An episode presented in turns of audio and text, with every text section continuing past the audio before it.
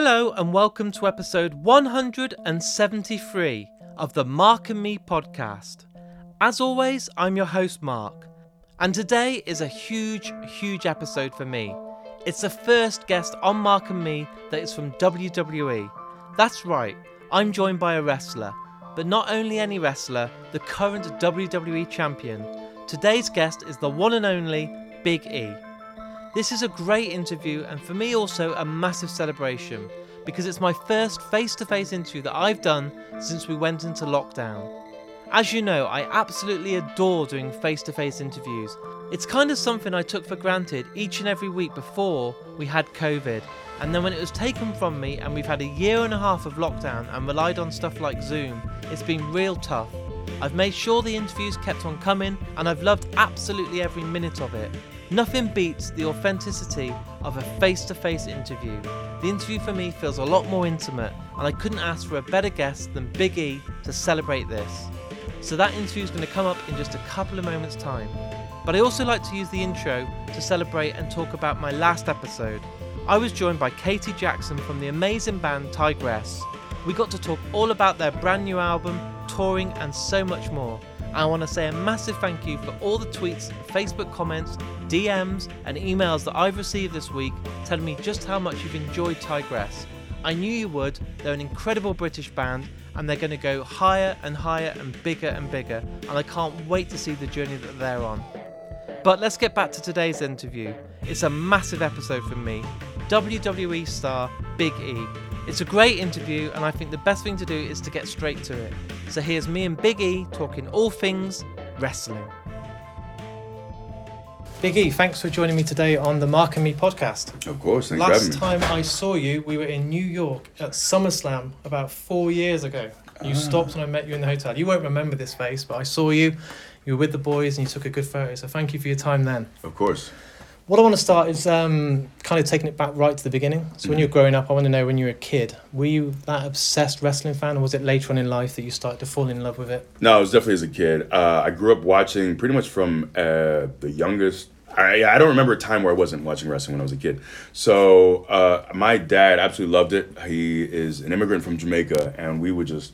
there was something I feel about wrestling that just captured his imagination. So I watched with my dad, and we grew up watching a lot of WCW. So I loved WCW as a kid, and especially Goldberg. Goldberg was my favorite wrestler. I actually got to meet him at a signing, I think in the late 90s at some point. And it was incredible. It was one of those moments that I still remember and still think of fondly. And honestly, it's been a bit of a lesson for me as well as far as just... You know, he probably took about 30 seconds or so. That interaction wasn't, you know, that long, but the 30 seconds that I spent at this, you know, signing with Goldberg where he smiled, he was polite, he was engaging, was something that I always remember. So I always do my best, especially with kids, to take that time, even when it's brief, even when you're like tired or jet lagged, because he was awesome. And I'll always thank him for that. So yeah, I was definitely a big wrestling fan as a kid. And then I think it was about the age of, I think I became like a teenager around, it was around the time that WCW was bought by WWE. So yeah, I think around like 14, 15 is when I thought like, I'm too mature for this. And then just kind of fell out. But yeah, definitely grew up being a big wrestling fan. And when was the point when you remember in your head when you thought it could become a reality? So you're seeing Goldberg, you're seeing these incredible people that everyone wants to inspire. I wanted to be Bret Hart when I was a kid. I was there with the pink glasses. But at what point did it become a reality where you thought, I'm going to do this. I'm going to go out there and I'm going to make a name for myself? You know, I, as much as I loved wrestling as a kid, I never fathomed that I would be doing this as a job. In fact, if you asked me at the age of 22 to list 200 jobs, I wouldn't put pro wrestler as a potential one. It just didn't. It's bizarre. Like I mean, it just didn't seem possible for me. But yeah, it was. So my story is odd in the sense that I was a football player at Iowa, and I had a bunch of injuries, tore both my ACLs, broke my right patella, tore my left pec, all in 2.5 years. And so I was just on campus finishing up getting my degree, was done with football, but I just happened to bump into a guy who knew Jim Ross, who was with the company at the time, and I got my opportunity from there. So there was really never this moment where I thought, all right, I'm going to be a pro wrestler. It was just someone said, hey, is this something that you might want to consider? And I thought, you know what, let's give it a shot. And there's just so much about it that feels like kismet because... FCW was where, once you got signed by WWE at the time, you went down to FCW to train. And FCW was in Tampa. Of all the cities that it could be, you know, located in the U.S., it happened to be where I lived. You know, I was born and raised in Tampa. At the time, I was still in Iowa. But I thought, man, even if I'm awful at this and they do sign me, I can live with my parents, save up my money, go back to school, and move on about my life. You know, I was 23 and still felt like I had enough. I didn't have kids or a wife or anything like that. So I felt like I had enough flexibility to, all right, let me take this job on a whim, and I can always go back to school. So it was never me saying, yes, I want to be a pro wrestler and I'm going to make this decision to find out how to get to WWE. It just kind of, you know, I stumbled into it, and 12 years later, I'm still doing it. So when those doors opened and you knew someone who knew someone and you started to see that it was becoming reality, it wasn't, this thought, it was suddenly like, okay, this might actually happen. Can you remember those feelings of nerves of going into the gym and starting to think differently than being a footballer? You're thinking this is a whole different ball game. Yeah, and so, for me, I just tried to do my best to pour myself into it. I felt like I had so much to learn. One of the biggest things for me was just really learning how to be an entertainer. Yeah. I think for the most part, I'm an introvert. I like my alone time. I like, just being on my own. I never was into theater or drama or anything like that. So I had to learn, for me, it was always, I was an athlete. And it was about, you kind of keep your head down, you do the work, and you play, you perform, you practice, you do your thing. But this job demands that you know how to engage people, that you're charismatic. So that was my biggest thing, is just try. And I would just throw stuff at the wall. We had promo days every single week. Getting to work with Dusty Rhodes is incredible. But we're in this warehouse in Tampa, and Dusty is running our creative, and every Wednesday we're cutting promos, practice promos in front of Dusty. So that was a great learning opportunity for me. But that was the biggest thing, is just learning how to entertain people, how to engage people, and just kind of cultivating a personality that felt right for me and that connected with people. But it took me years really to get to that point. And as an introvert or someone that likes your own space, likes your own time, likes to be away, being in the limelight so much, how do you get that kind of mindset to change? Because the confidence there has to be real, because it's transparent. If it's not, if you're walking around faking it, people see it, the fans know that. So how do you actually train yourself to think differently and kind of, I'm going to come out of this, I'm going to be there, and I'm going to try and change the way I think. I don't want to be nervous, I don't want to be scared, I want people to see that I'm loving what I do. Right. So for me, it was, I think just, especially in my younger years, I think I too often would limit myself. And I'm a person who just kind of, I was often riddled with like self-doubt and just not really valuing myself that much. And I was just in my head just too often. And I think at some point I got to this realization that for me to ever make it or do anything important or anything with my life that is out of the ordinary, I need to step out of my own way. So I think I just eventually learned to kind of shut off that part of my brain and just leap. And it was just, that was for me, it's just been all about like making these leaps of just like shutting off the self-doubt and just do it. Do the thing, just turn off your brain. So that's what I kind of learned to do. And and then over time, I have really found a deep love for performing. I love being able to look out, being at a show and being able to look out and see that a kid is laughing or someone is smiling or they're cheering or booing because of something that I did. Yeah. And that ability to entertain people, to engage them for a few minutes, to take away, whatever the stresses of the day or whatever it is, I found so much value in performing and entertaining. And I feel like I'm on the path that I'm meant to be, whether it's God or the universe, whatever it is. I feel like when I wake up on a daily basis, I'm doing what I'm supposed to be doing. And that's brought me so much personal fulfillment and like value in my life, and I'm extremely grateful for that. But it took time just to find that comfortability with being a performer. But being on the other side as an audience member and a fan of the wrestling, seeing you're always happy, you're always looking like you're having the best time. The stuff you got to do in New Day literally didn't look like you were working. You were there to have fun. And it must be incredible to come up with these ideas and just basically go out there and just have fun. Some of the stuff you got up to is crazy, isn't it? It's insane to look back at. It's absurd. And that's, I love that period of us just kind of throwing things at the wall and seeing what sticks. I think the trombone started because we were in New York, and I think there was a suggestion that we would do like a Frank Sinatra song. And I think Woods mentioned, like, oh, I grew up playing the trombone. And we, so it's just like a bunch of things that we were like, all right, this, so we often preface our ideas with, this is too much, but, and then we end up talking through them and we're like, you know what? It is real weird. It's outside the box, but I think there's a way. So that's, I just really love that initial period of just trying different things and making them work. And you're spot on. When I'm with Kofi and Woods, it doesn't feel like work.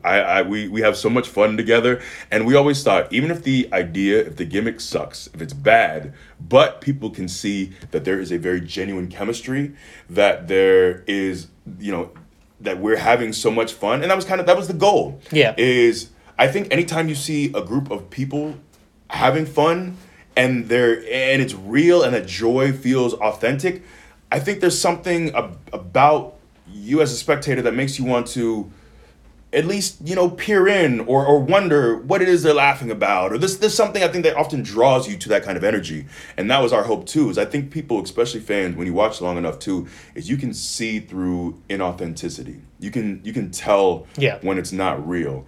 And we knew from very early on that we had a very real chemistry. And we thought, all right, even if the gimmick sucks, I think people will see how tightly bonded we are. I think people will see that we are indeed having fun together, that we love being together. And that was always our goal, is having that chemistry come across on TV. Because I honestly, and I still feel this way, but we always felt like we had a very rare bond. I don't think you see anything like that in wrestling. And by nature, it's often a selfish business. You kind of have to be a bit selfish to be away from your family as much as we are to make it. You have to be a little selfish. But I've just been, they have been the greatest partners I could ever ask for. We've really just developed what we feel like it's a family feel. And I'm beyond grateful for those two. And tonight we're lucky enough to see you in Birmingham. The UK has welcomed you back. How does it feel? Because it's been a couple of years. It's gone insane. The world has gone absolutely mad. No one could ever predict that it would have been like this during COVID. But finally you're back. It looks like you guys have been kept away and now you're unleashed to the whole of the UK again. And every picture I've seen online so far, it looks like all you guys are so grateful to be back here with the best fans in the world. Yeah, no, and you're right. The UK fans are just incredible. I think their enthusiasm, just the chants, the UK crowds always feel different than anywhere else we go.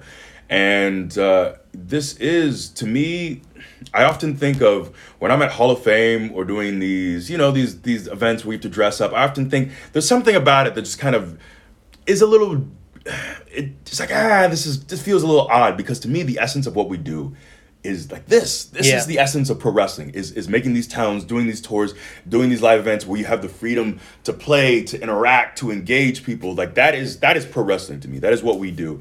It does feel good to be back, to be in front of really passionate fans. Like you said, man, so much of the world has changed. I know I feel like my life has drastically changed since the pandemic. So it's nice to have to return to this feeling of familiarity and to get back to doing what we do. You know, we did our best with the Thunderdome, to have fans there virtually, but there's never ever a replacement for live crowds, especially, you know, crowds like the UK crowds, enthusiastic crowds.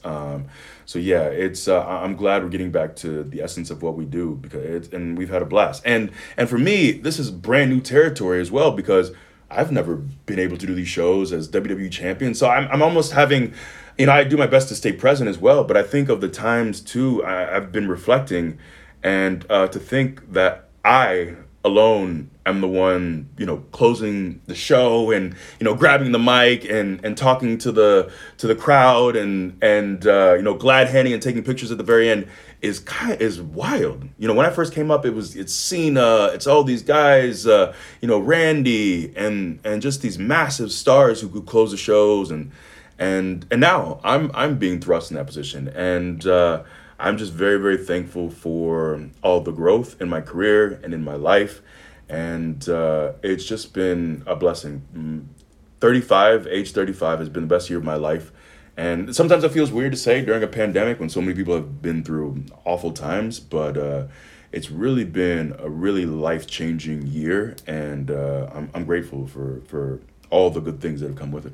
I ask this question to everyone that comes on the podcast, but what advice do you give to anyone that's listening today that, like you, has wanted to get into the business and wants to get their kind of voice out there or get seen in an industry that's so hard to get into. There will be people listening today that want to be like you want to be like Goldberg at one point. So what would you give to those listeners, that advice to kind of get seen in a world that's so difficult to be seen? Yeah, I would say don't be afraid to be yourself. And that can sound cliche, but to me, what has made this run so fulfilling is doing it my way. And I think a big part of getting to this point too has been the fact that, you know, one of the things that we've done as the New Day is, I think we were able to be successful is because we found the area where there was a void, where no one was really doing comedy like that in WWE.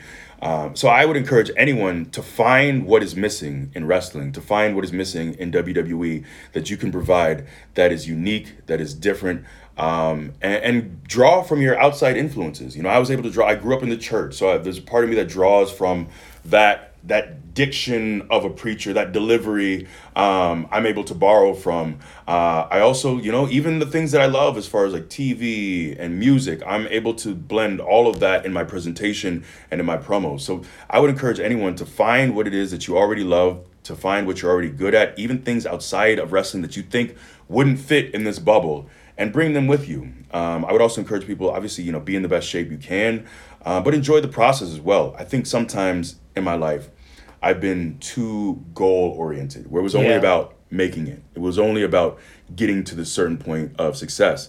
But enjoy learning a new skill. Enjoy no longer making a mistake that you often made. You know, when you get that opportunity to finally start training, to get to a wrestling school, enjoy that process. Enjoy the growth. Enjoy the journey. Enjoy all of it. And like I said, give it your all. To me, the juice is worth the squeeze. You know, there's a lot you have to sacrifice in this life. Being away from your family, your friends, you're on the road often, the bumps, the bruises.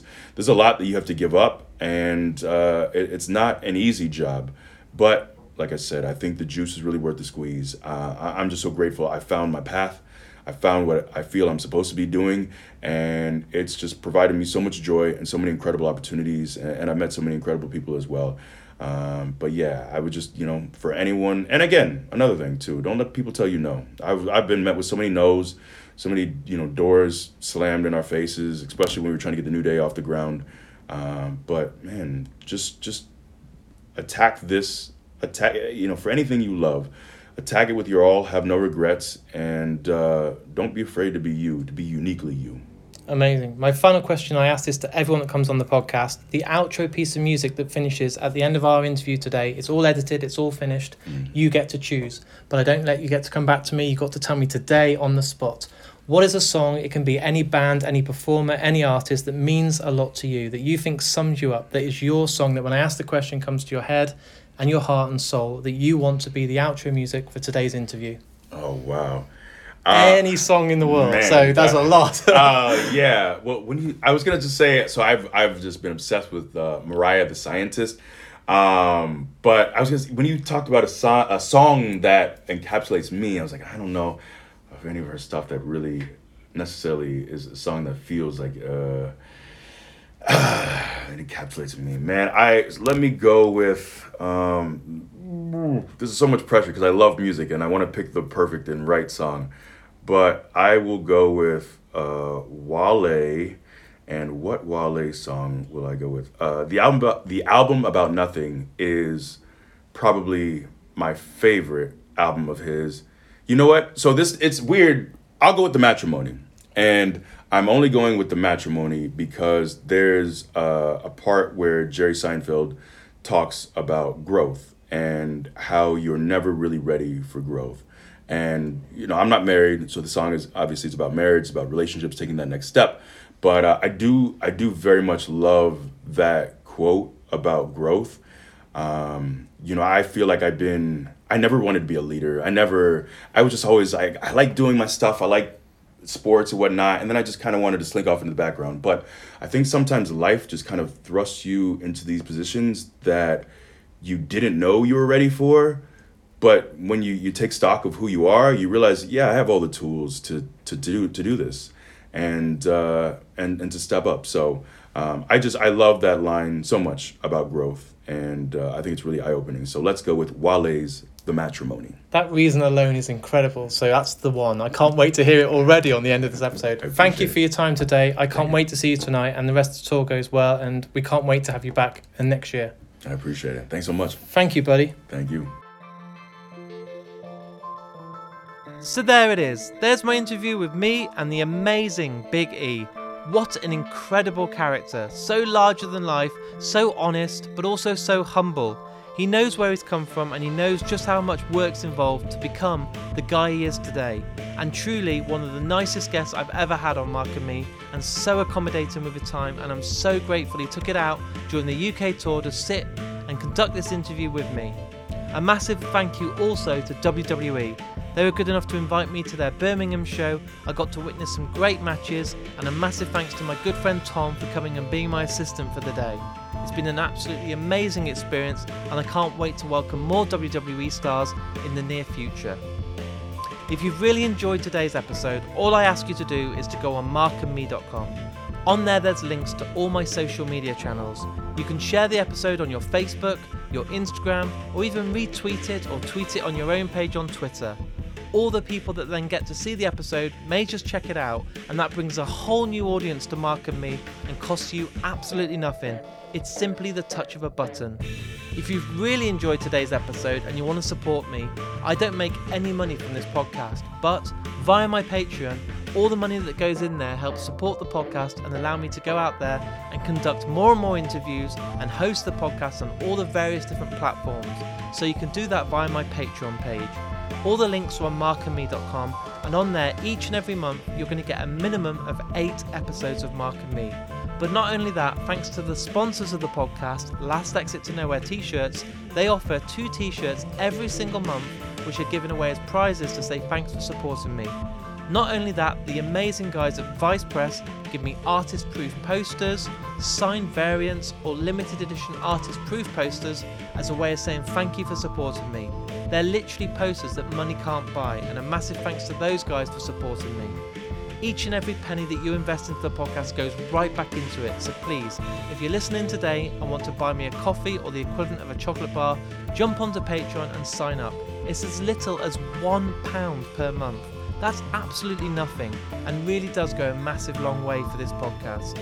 Again, a massive thank you to everyone who took the time to listen to today. A massive thanks to WWE for sending me across to Birmingham and making this interview with Big E happen.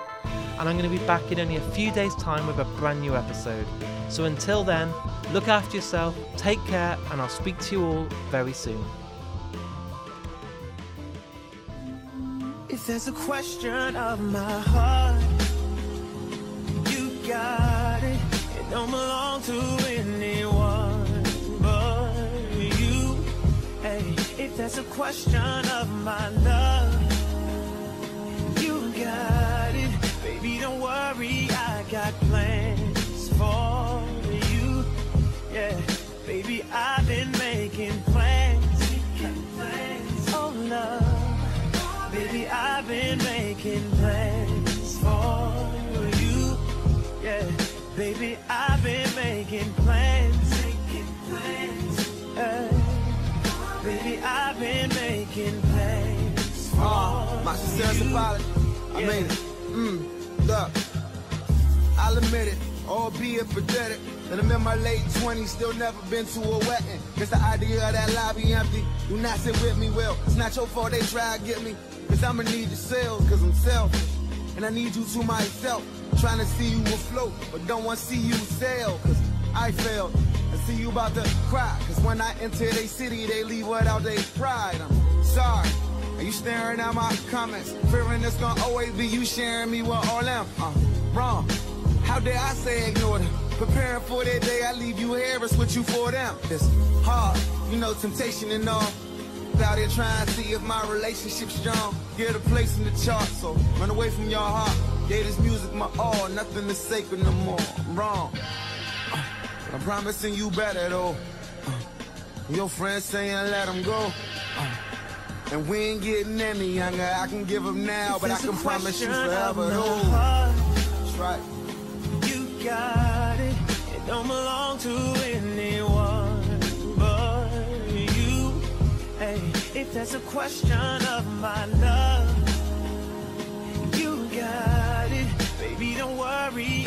got plans for you. Yeah, baby, I've been making plans. Oh, love, baby, I've been making plans for you. Baby, I've been making plans. We really should have a room. Baby, really should have a room. Really should have a room. Yeah. You have a new love. I'll admit it, let me be hypothetical. If the day I find a woman, I'll probably be scared to share it. The idea of me finding love will run somebody off. But through my wall could use some plaques, but still I got applause, brush you off. Yeah, I'm kinda lost. Now I'm up in the club with a couple of move-ons. From dark, good trouble heart. Went from falling in love to drunk and falling apart. This is hard. Trying to find some time to move on. Cause when we lost our baby, I got shady, she got too dark. Sorry. And I thank you, baby, you strong. My ex before you married to, you solo, I say so long. Nah, good terms how that ended. But it surely put a dent on how I worry about this business. Off-white picket fences, on flights with the children, on site stealing kisses, on off nights my intentions. But I plan to do it better though. But you still saying let it go. We ain't getting any younger. Women love me now, but in your eyes, see forever. Baby, wow. You got it. It don't belong to anyone but you. And if that's a question of my love, you got it. Baby, don't worry, I got plans for you. Yeah, baby, I've been